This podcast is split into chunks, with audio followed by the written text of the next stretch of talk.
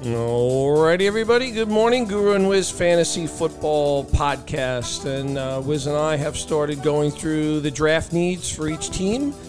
Uh, we're through free agency, and the draft is less than two weeks away, and uh, we are on to the NFC North. But before we get into the NFC North, we had a little malfunction at the end of the last podcast, and I know Wiz wanted to make uh, a point about the much maligned Washington Commander franchise. Yeah, we'll get we'll get right to the NFC uh, North in a second. But the, the one thing I wanted to say that something to look out for with the Commanders is there's a new ownership.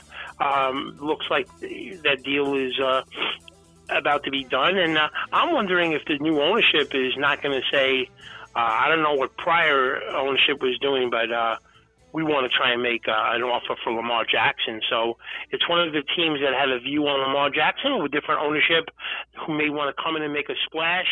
Um, it's just something to, to keep an eye out uh, in these next couple of weeks to see if you hear any rumors about Washington with the new ownership. Uh, trying to make an offer sheet uh, and, and work something out, and with a young quarterback themselves that could be put in the deal.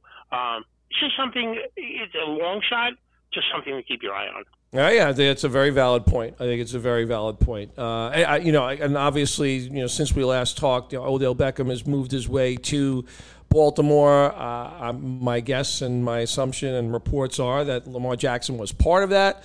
Uh, but how it all plays out still remains to be seen. So, anyway, let's get on with the NFC North, Wiz. And I think. Um, you know, a most interesting offseason for the Chicago Bears that will continue in in the draft where you know, they traded out of that first pick. Uh, you know, Justin Fields is going to be their guy going forward. But the you know in this draft, uh, the Chicago Bears have ten draft picks, eight of which come in the first 148 picks.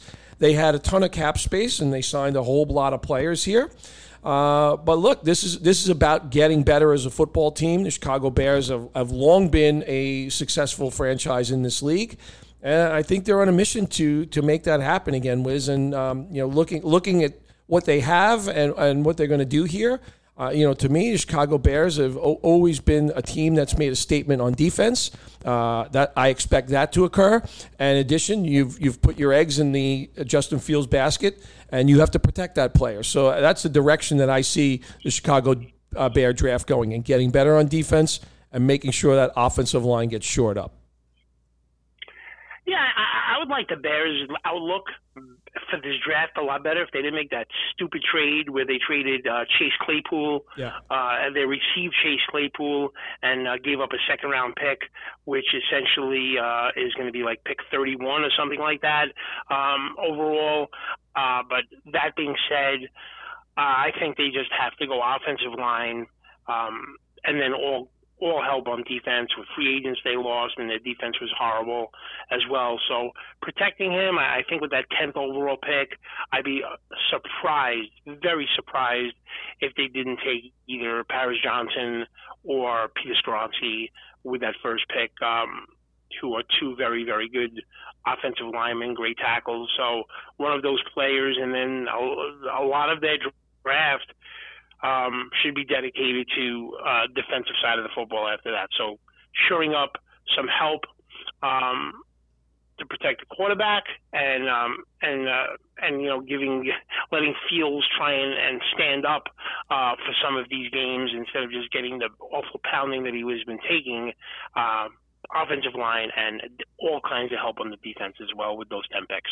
Yeah, I don't disagree at all. Uh, Detroit Lions, Wiz, you know, really close to being a playoff team last year. Exciting team to watch. I think there is, you know, a buzz in the building uh, in, in Detroit. Dan Campbell has definitely turned this franchise around. Uh, they are in a very, very good position coming into this draft in terms of draft capital. Uh, they've made some moves in the offseason to shore up their defense. But, you know, Wiz, I, I look at this and, you know, that they have two picks in the first round. Uh, they have nine picks in total. They have five five draft picks in the first 81 picks. Uh, they have two fives and two sixes.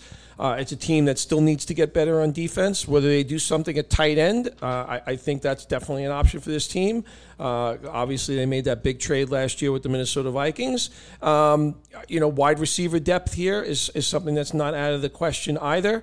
Uh, but that's kind of the way I see the Lions, and I, and I, see the Lions right now coming into this division this year was as as the favorites.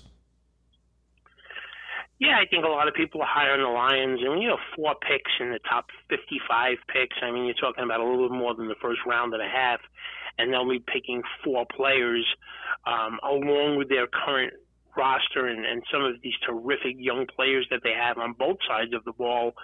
Um, there's a lot of different directions the Lions can go. I mean, honestly, I have heard anything that they will take a quarterback.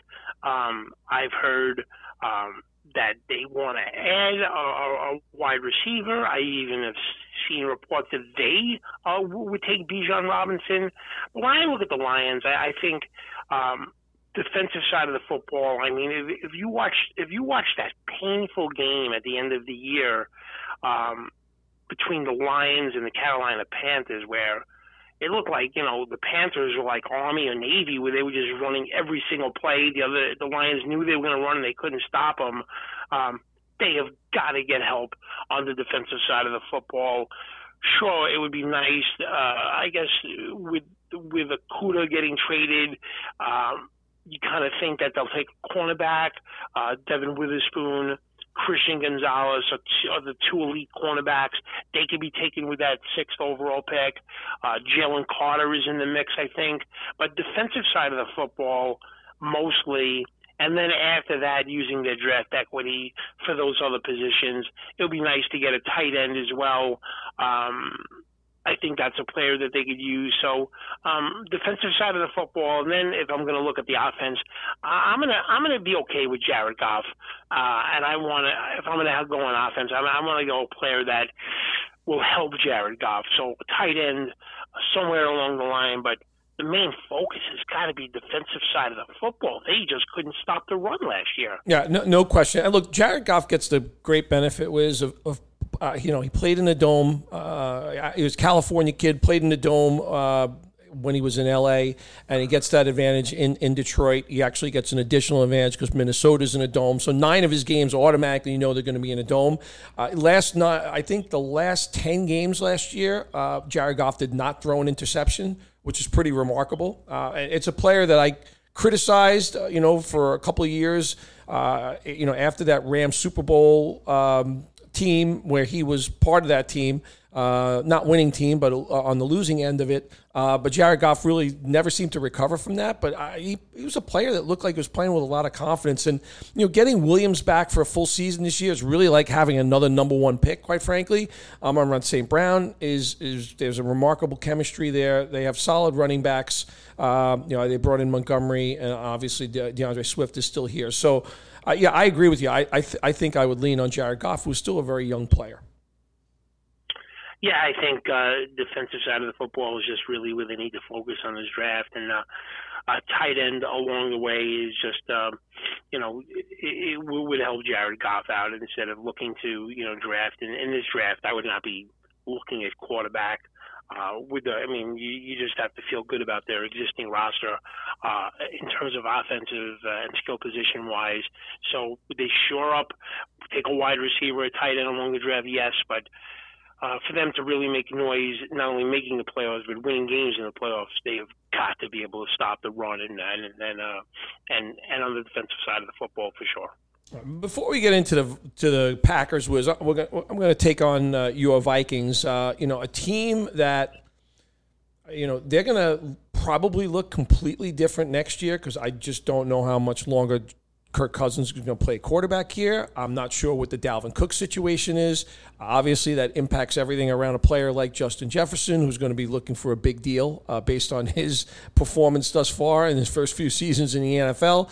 Um, the Vikings won a lot of games by the skin of their teeth last year, uh, so it, a little bit of a mirage in terms of how good they really are. Obviously, the Giants beat them up offensively. and One of the only teams that the Giants did beat up offensively all year long, uh, and still the, the Minnesota Vikings are in search of defensive help. But the problem is, is this is a team with only five draft picks. So I'm going to let you tackle it because it is your team. But uh, you know, I I come into this season with the Vikings uh, with a lot of concerns, uh, without a doubt. Obviously, Adam Thielen has moved up, so there's going to be some need at the receiver position. But I'm gonna, I'm going to let you tackle the uh, the Vikings here. Yeah, I mean, I've seen so many people project, predict, forecast that the Vikings are going to take Hendon Hooker with their first round pick. I, I just am stunned to see that. I'll even be more stunned to see if they actually make that pick. Um, so the Vikings only have five picks. They have terrible draft equity in this draft. First, the third, the fourth, the fifth, the sixth. So their defense could not stop a nosebleed last year. So let's go with the theory that they take Hooker. So what you're going to do is a defense that was horrendous, an offense that was elite. You're going to take a quarterback with your first pick, and then your next pick is not going to be until the third round. They don't have a round two pick. First, third, fourth, fifth, sixth. So essentially, 80 players, uh, something along those lines, 75, 80 players are going to go off the board before the Vikings take a defensive player if they take a quarterback with their first pick. I don't see that happening in a million years. Um, I like Hendon Hooker, but uh, I think the Vikings with that offense have got to take defensive player. I'm looking at cornerback. They lost Kendri- uh, Kendricks last year as well. So those first five picks, uh, I think should be four on defense and one wide receiver to try and, and, and replace Adam Thielen. But even if they don't, I'm okay with that. KJ Osborn is a guy that can step up, and uh, he was kind of the number two guy last year, anyhow, in terms of uh, production. So I just think all of those picks with that elite offense have got to be on the defensive side of the ball, starting first and foremost with cornerback. And um, I think that has got to be their first round pick, cornerback, not quarterback, which I think would be ridiculous. And I'm just amazed how many people project uh, the Vikings to take. Uh, Hendon Hooker specifically with that first round pick. Yeah, I, I think also preposterous. So completely agree with you. So uh, that leaves us with the Green Bay Packers. Uh, we're still in limbo here, waiting for a trade that's looking like unlikely to happen before. Uh, we're talking about Aaron Rodgers, of course, before the draft.